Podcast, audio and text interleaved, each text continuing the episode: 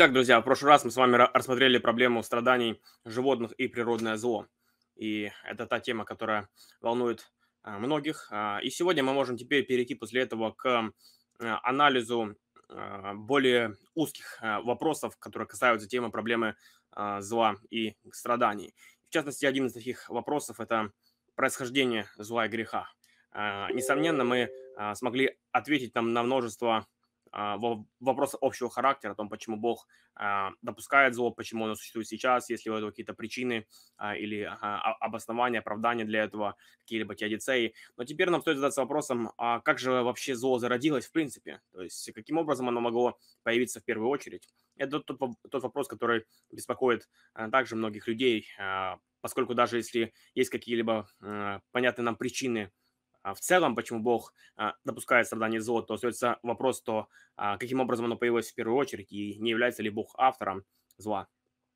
Итак, давайте для начала а, определимся в целом с понятиями, а, о чем мы говорим а, в, категории Библии. Итак, а, начнем с природы греха.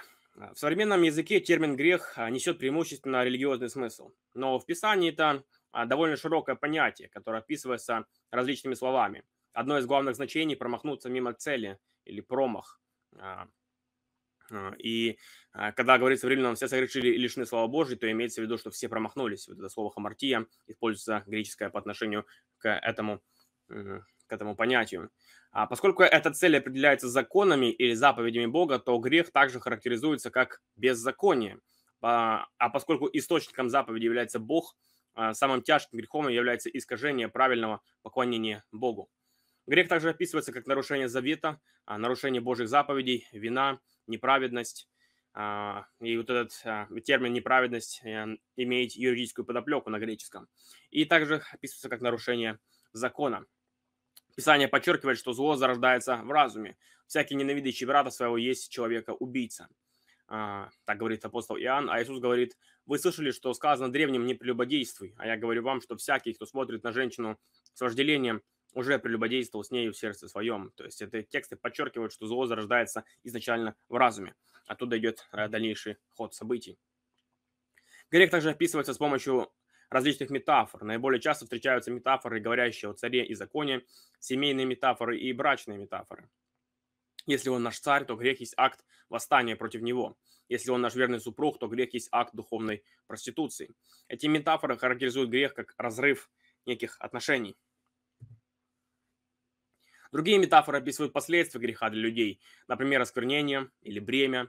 Помимо индивидуальных грехов, в различных библейских отрывках говорится о том, что мы могли бы а, назвать социальными, структурными или системными грехами. Подводя итог, можно сказать, что люди часто не делают того, что должны делать, это грехи бездействия, и делают то, чего не должны делать, это грехи действия. Писание подчеркивает личную ответственность за выбор греха, даже в случае искушения другим человеком. Кто-то может возразить, что утверждение Павла в Римлянам главе 7 подразумевает, что человек не может нести личную ответственность, потому что грех неизбежен. Потому уже не я делаю то, но живущий во мне грех, как говорит Павел. Но на самом деле здесь Павел не говорит, а, что грех – это не его выбор. Он лишь указывает на тот факт, что внутри него есть сила, которая побуждает его поступать неправильно. Подобное состояние рабства также может быть резу- результатом ранее неправильных принятых свободных решений, которые повлекли за собой греховные последствия. То есть, например, если а, человек сегодня находится в рабстве алкоголизма и не может выйти из, этого, а, из этой зависимости, то это никоим образом не значит, что он был в такой зависимости всегда, и в таком рабстве всегда. А, Его свободное решение в предыдущие дни его жизни привели к тому, что он оказался сегодня в рабстве, из которого он теперь не может выйти. Однако это не отменяет того факта, что он ответственен за то, за то состояние, в котором он оказался сегодня, а именно то, что он впал в зависимость. Можно задаться, задаться вопросом, являются, а, является ли грехом неправильное действие, совершенное по неведению. Согласно Ветхому Завету, непреднамеренный проступок по-прежнему считается грехом, следствием которого является наказание, хотя и более легкое, чем наказание за умышленный грех. А, И опять же, такой а, поступок все равно требует искупления и прощения. Скляр отмечает, что это не должно вызывать удивление. По сей день мы понимаем, что люди могут непреднамеренно нарушать закон и все же нести ответственность, как это происходит, когда люди получают штраф, даже если их превышение скорости было непреднамеренным. богословской точки зрения, когда, а, хотя проступок не является преднамеренным, тем не менее сам проступок противоречит тому, как должно было быть, а значит не угоден Богу. 1 а, Тимофея 1 глава указывает на то, что те, кто грешит непреднамеренно, с большей вероятностью испытают Божью благодать по сравнению с теми, кто грешит преднамеренно, потому что первые не противостоят Богу преднамеренно. Однако то, что они сделали, по-прежнему является грехом, иначе их не нужно было бы прощать, о чем есть а, указание в Луки 23 главе. В Ветхом Заветном законе а, непреднамеренный грех противопоставляется грехам, совершенным дерзкую рукой, то есть своевольным грехам. В отличие а, от непреднамеренных грехов, своевольные грехи считаются крайне тяжкими, для которых не существует автоматического предоставления жертвенного искупления. Господь может наказывать людей даже после а, совершения искупления, и это наказание может быть суровым. Например, несмотря на то, что израильтяне, восставшие в число 14, были прощены, ни один из них никогда не ступил на землю обетованную. А, такова строгость а, последствий за преднамеренные грехи или грехи, совершенные дерзкой рукой. Различные отрывки в Новом Завете также указывают на то, что существуют разные степени тяжести грехов. Самый тяжкий грех указан в Евангелии от Матфея, 12 главе, 31-32 стихах. Посему говорю вам, всякий грех и хула простятся человеком, а хула на духа не простится человеком. Если кто скажет слова на, на Сына Человеческого, словом на Сына Человеческого простится ему. Если же кто скажет на Духа Святого, не простится ему ни в всем веке, ни в будущем. Контекст этого отрывка изображает фарисеев, упорно отвергающих свидетельство Бога, подтверждающего служение Иисуса по изгнанию бесов. Они приписывали эти, эти чудеса действию Велизевола, князя Бесовского. Хуана Святого Духа относится к людям, упорно отвергающим дела Божьи и отказывающимся признать свои грехи, покаяться и получить прощение. Поэтому этот грех описывается как грех, который не может быть прощен, потому что сама его природа делает его непростительным. Это понятие, судя по всему, является вариантом греха дерзкую рукою в Ветхом Завете. Это решительное, безжалостное отречение от спасения, предлагаемого Божьим Духом. Его последствия также аналогичны последствиям смертного греха, то есть греха, ведущего к смерти, описано в 1 Иоанна 5 главе 16 стихе.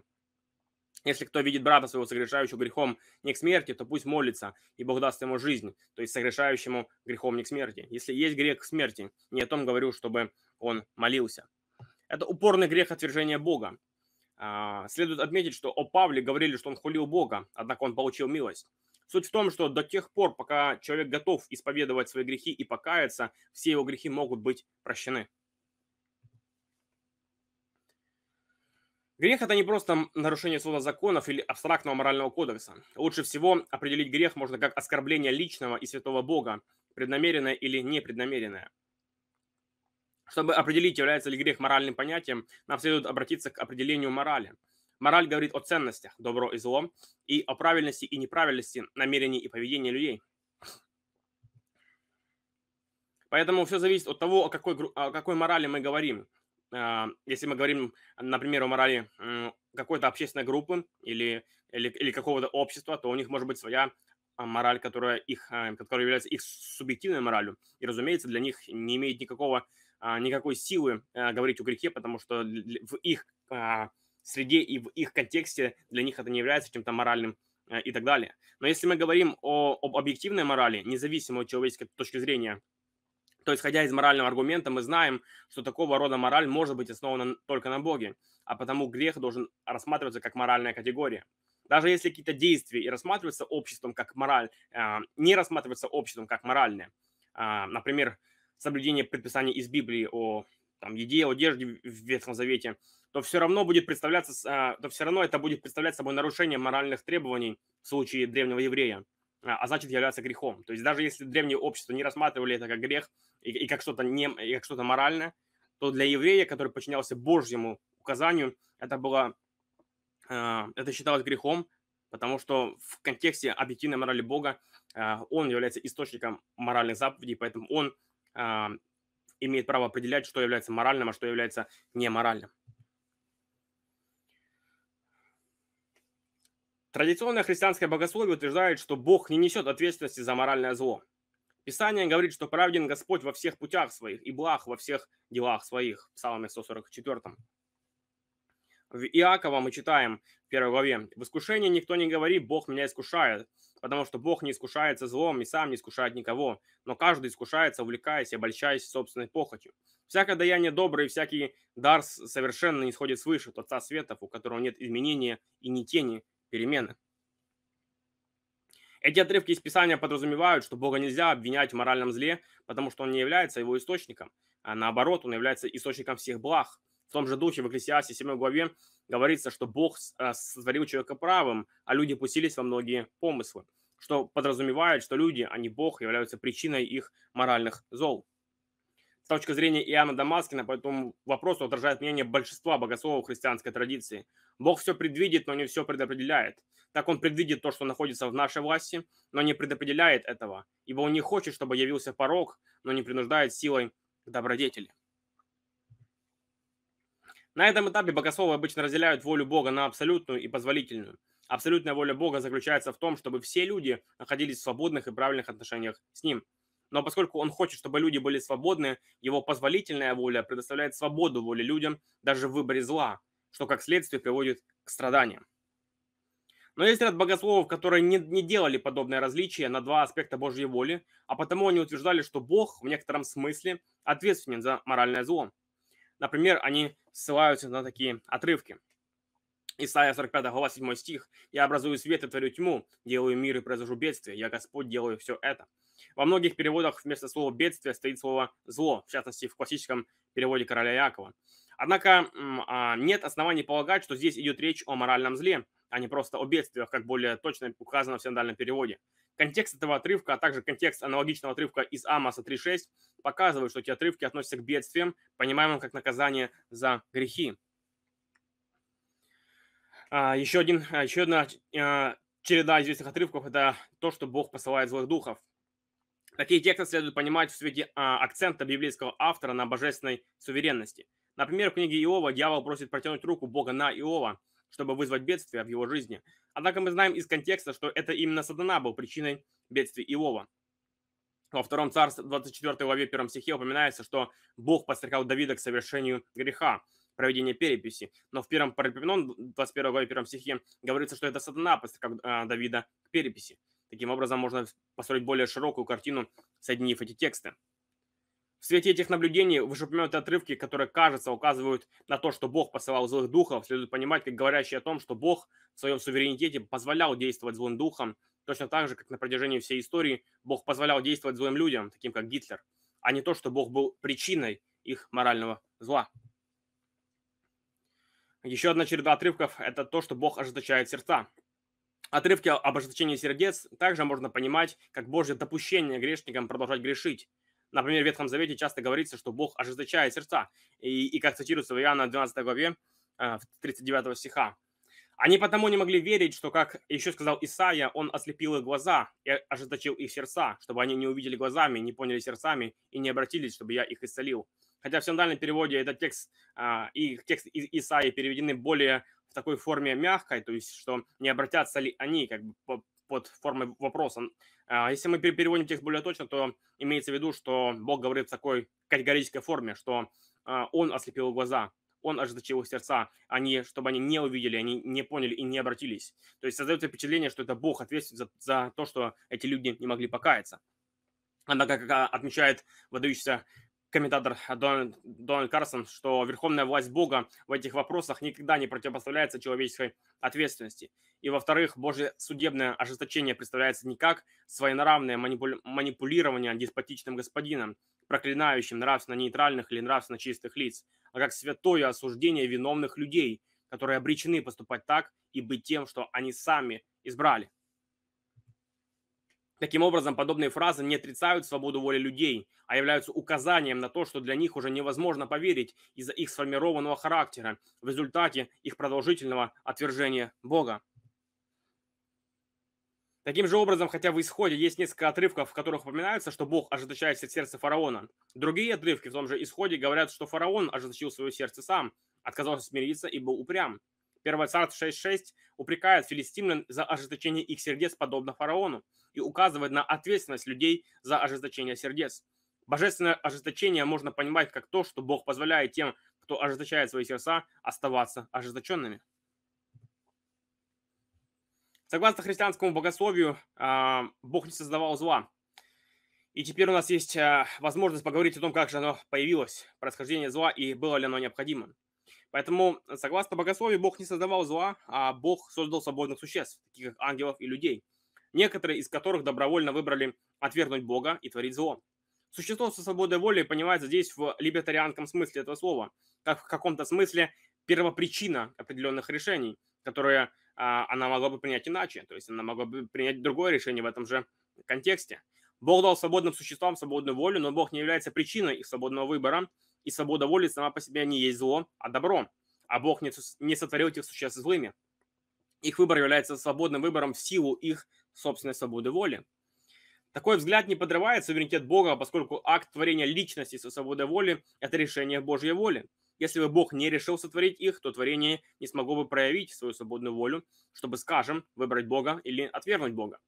Вышеупомянутая точка зрения также не подразумевает независимости творения от Бога, поскольку все творение всегда полностью и непосредственно зависит от Бога в своем бытии и действиях. Хотя Бог и является причиной существования свободных существ, Бог не является причиной их нравственного дурного выбора. Сами свободные творения являются первопричиной их дурного выбора, и, следовательно, они несут за него ответственность. Кто-то может возразить, но если бы Бог не создал этих нравственных личностей, зла не было бы, поэтому Бог несет ответственность за, за то зло, которое они совершают. Однако, если принять такое рассуждение, то все дедушки и отцы убийц будут, нести, будут также нести ответственность за убийство, совершенное их детьми, поскольку если бы они а, не решили заводить детей, этих убийств не произошло бы. То есть это абсурдный вывод. Зло в мире является необходимой предпосылкой для достижения большего блага, учитывая наше нынешнее греховное состояние, в котором мы впали из-за свободной воли. Как отмечает Плантинга, определенные виды ценностей, известные виды хорошего положения дел не могут существовать отдельно от какого-либо зла. Например, есть люди, которые перед лицом страданий и невзгод проявляют своего рода созидательный нравственный героизм, героизм, который вдохновляет других и создает из плохой ситуации хорошую такой ситуации зло, конечно, остается злом, но общее положение дел, например, кто-то стойко переносит, перенес боль, может быть хорошим. Если это так, то последующее добро должно перевесить зло, иначе общая ситуация не была бы хорошей. Но, конечно, такое положение, хорошее положение дел невозможно, если не случится и зла. Это необходимая истина, что если кто-то стойко переносит боль, то кто-то и должен страдать. Итак, теперь мы подходим к ключевому вопросу.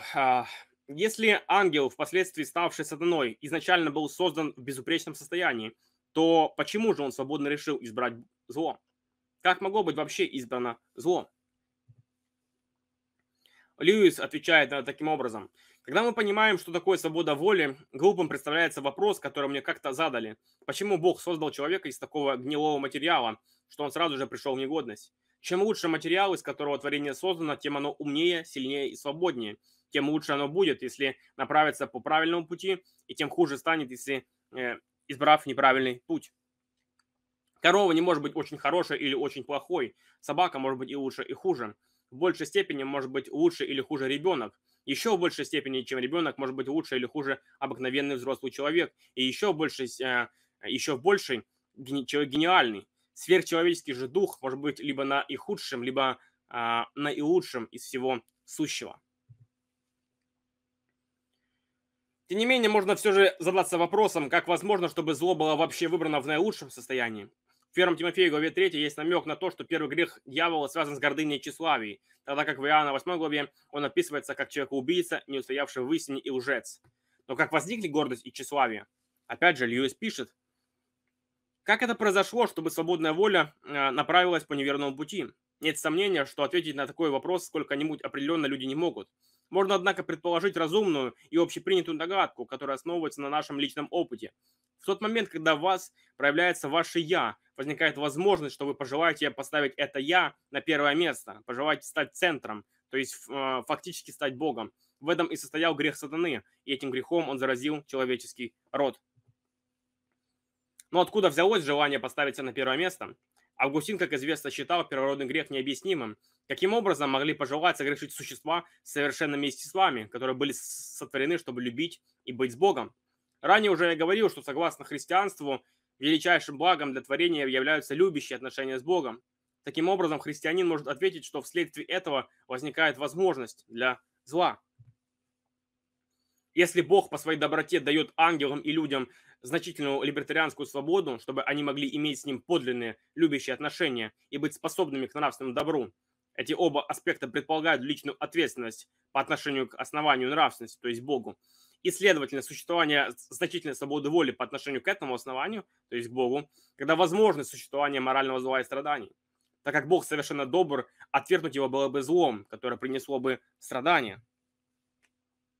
Следовательно, Бог не создавал зла. Согласно Писанию, Бог сотворил творение не потому, что он в чем-то нуждался, а с целью поделиться с творением своей любовью, то есть для блага самого творения. Учитывая, что Бог хочет поделиться благом со своим творением, для ангелов и людей было бы естественным обладать желаниями любовных отношений, морального роста, знаний, но также и желаний самореализации в собственных интересах. А, то есть сами по себе эти желания являются благими. То есть а, обладая такими желаниями, которые сами по себе являются благими, творение с подлинной свободной воли могло бы посчитать свои собственные интересы более важными, чем сам Бог. И, следовательно, могло бы свободно выбрать отвергнуть Бога и стать причиной возникновения зла. Августин мог бы спросить, но почему они пожелали этих благ больше, чем самого Бога, и почему Бог не создал их с таким большим желанием Бога, чтобы они не выбрали грех? Этот вопрос основывается на предположении, что существа не могли бы никогда сделать более плохой выбор, что попросту неверно, учитывая подлинную свободу воли. Более того, как отмечает Мюррей, в удовлетворении своим текущим состоянием нет ничего такого, что влекло бы за собой невозможность найти другое состояние, такое как равенство с Богом, чтобы стать еще более могущественным или удовлетворенным, к примеру. Таким образом, состояние, в котором существовали ангелы и обладали естественными желаниями, само по себе является благом, а не злом. Однако оно дает возможность для совершения зла. Здесь возникает такой вопрос, который часто задают на этом этапе, а, состоящий в том, а, а можно ли будет согрешить на небесах?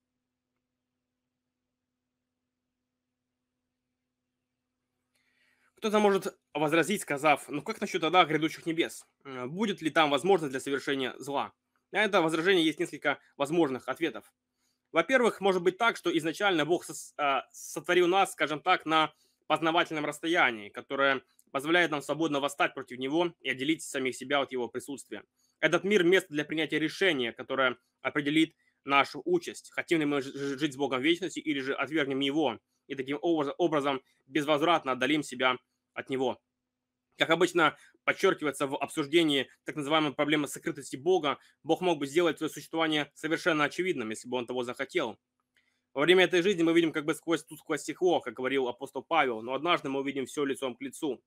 Средневековые богословы любили говорить о блаженном видении, которое получит благословенный на небесах. Там завеса будет удалена, и мы увидим Христа во всем его величии и красоте. Увидев перед собой Христа, источник бесконечной доброты и любви, мы будем настолько поражены, что это упразднит любую свободу к греху.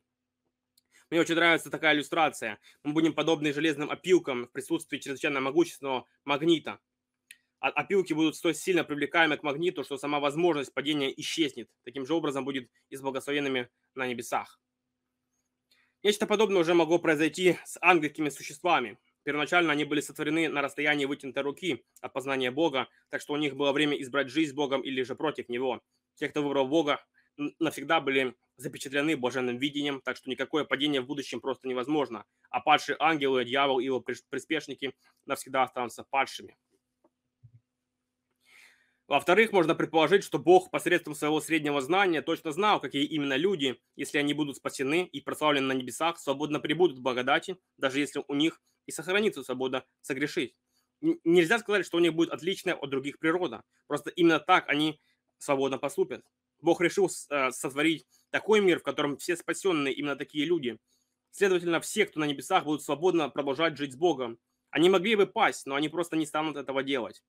Интересно, что сотворение именно такого мира могло бы потребовать от Бога допущения множества нежелательных черт этого мира, таких как огромное количество природного и морального зла э, и так далее. Возможно, что только в таком мире, как наш, все те, кто свободно познает Бога и его спасение, будут теми людьми, которые свободно будут продолжать жить в присутствии Бога. Эта точка зрения, очевидно, имеет тесную связь с решением проблемы зла. Поскольку в этом мире люди формируют свой характер посредством различных жизненных вызовов, то выглядит весьма правдоподобно, что люди, ставшие полностью зрелыми в своей жизни, больше не будут способны стать младенцами. И согласно традиционной точке зрения, прежде чем согрешили люди, моральное зло уже существовало. Таким образом, э, произошло сперва грехопадение ангелов.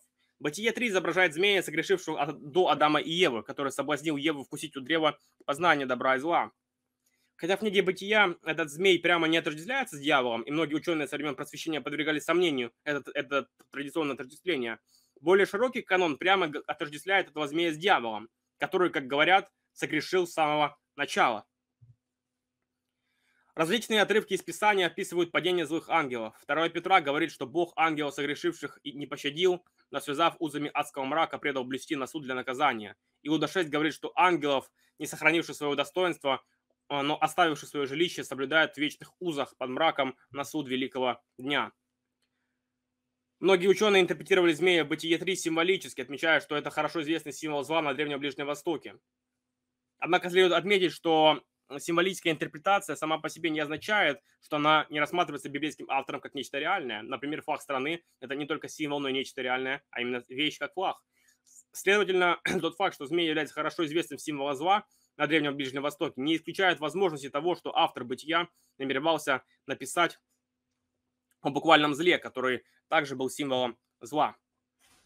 Многие считают говорящую змею «Бытие 3» персонажем сказок, в которых а, могут разговаривать животные. Однако Коллинс отмечает, что единственный другой пример говорящего животного в библейском повествовании ослица Валаама в число 22 приписывает эту речь какому-то вмешательству в собственную природу животного. В отличие от сказок, библейский автор не изображал мир, в котором ослы, естественно, разговаривают, а говорит, что это Господь открыл уста животному, что дало ему возможность говорить. Учитывая это наблюдение и изображение знаний и мотивации змея Бытие 3, например, призыв к неповиновению а, повелению Бога, подразумевая, что Бог лжец и намекая, что Божьим мотивам нельзя доверять, а разумно сделать вывод, что библейский автор намеревался передать, а, что змея, что змея заговорила в результате какого-то вмешательства злой личности, что соответствует иудейской новозаветной традиции, которая идентифицирует его как сатану или дьявола. Скептики могут возразить, что все ссылки на ангелов не обоснованы, поскольку нет никаких свидетельств существования ангелов или демонов. Но, как уже отмечалось ранее, бремя доказывания лежит на атеистах, чтобы исключить такую возможность. Более того, сегодня задокументировано случаев демонического вмешательства в жизнь людей становится все больше, поэтому такое объяснение вовсе не маловероятно. Пэкхэм отмечает, что совсем неудивительно, что сатана и его соратники будут оставаться скрытыми в тех контекстах, где большинство людей верят, что они не существуют, проявляя себя в других контекстах, где широко распространены убеждения и сообщения о сверхъестественной активности. Как однажды сказал французский поэт Шарль Бодлер, самая изощренная хитрость дьявола состоит в том, чтобы уверить вас, что его не существует. И действительно, если мы посмотрим на свидетельство людей, то, да, допустим, я слышал людей, которые, из, а, э, которые живут в Африке, говорили, что они, в принципе, не понимают, как можно не верить в существование сверхъестественных существ. Однако же мы видим, что на секулярном Западе практически никто в них не верит. Почему? Потому что дьявол умеет себя скрывать. Поэтому в тех а, контекстах, где это невыгодно, он не будет себя открывать. В тех контекстах, где это выгодно, он себя открывает. И, как я слышал, а, одно из интервью с экзорцистом, он говорил, э, у него спросил один человек, что вот он а, слушает раз, разного рода сатанинскую музыку и все в таком духе, но его никто никогда а, не посещал из а, каких-либо демонических существ. Он спрашивает, почему, если, вы, если это, все правда. И этот священник ответил ему, что потому что у дьявола нет причин вас посещать, потому что дьяволу просто невыгодно это. Если вы не верите в Бога и уже идете в ад, то, то смысл дьяволу а, вас каким-то образом запугивать, чтобы вы могли поверить в существование сверхъестественного мира и, возможно, обратились к Богу. Поэтому дьявол просто нет никаких причин для того, чтобы совершать такие поступки. Поэтому его стратегия весьма и весьма а, хитра. Таким образом, учитывая свободу воли людей, на основе библейских данных можно составить такую картину.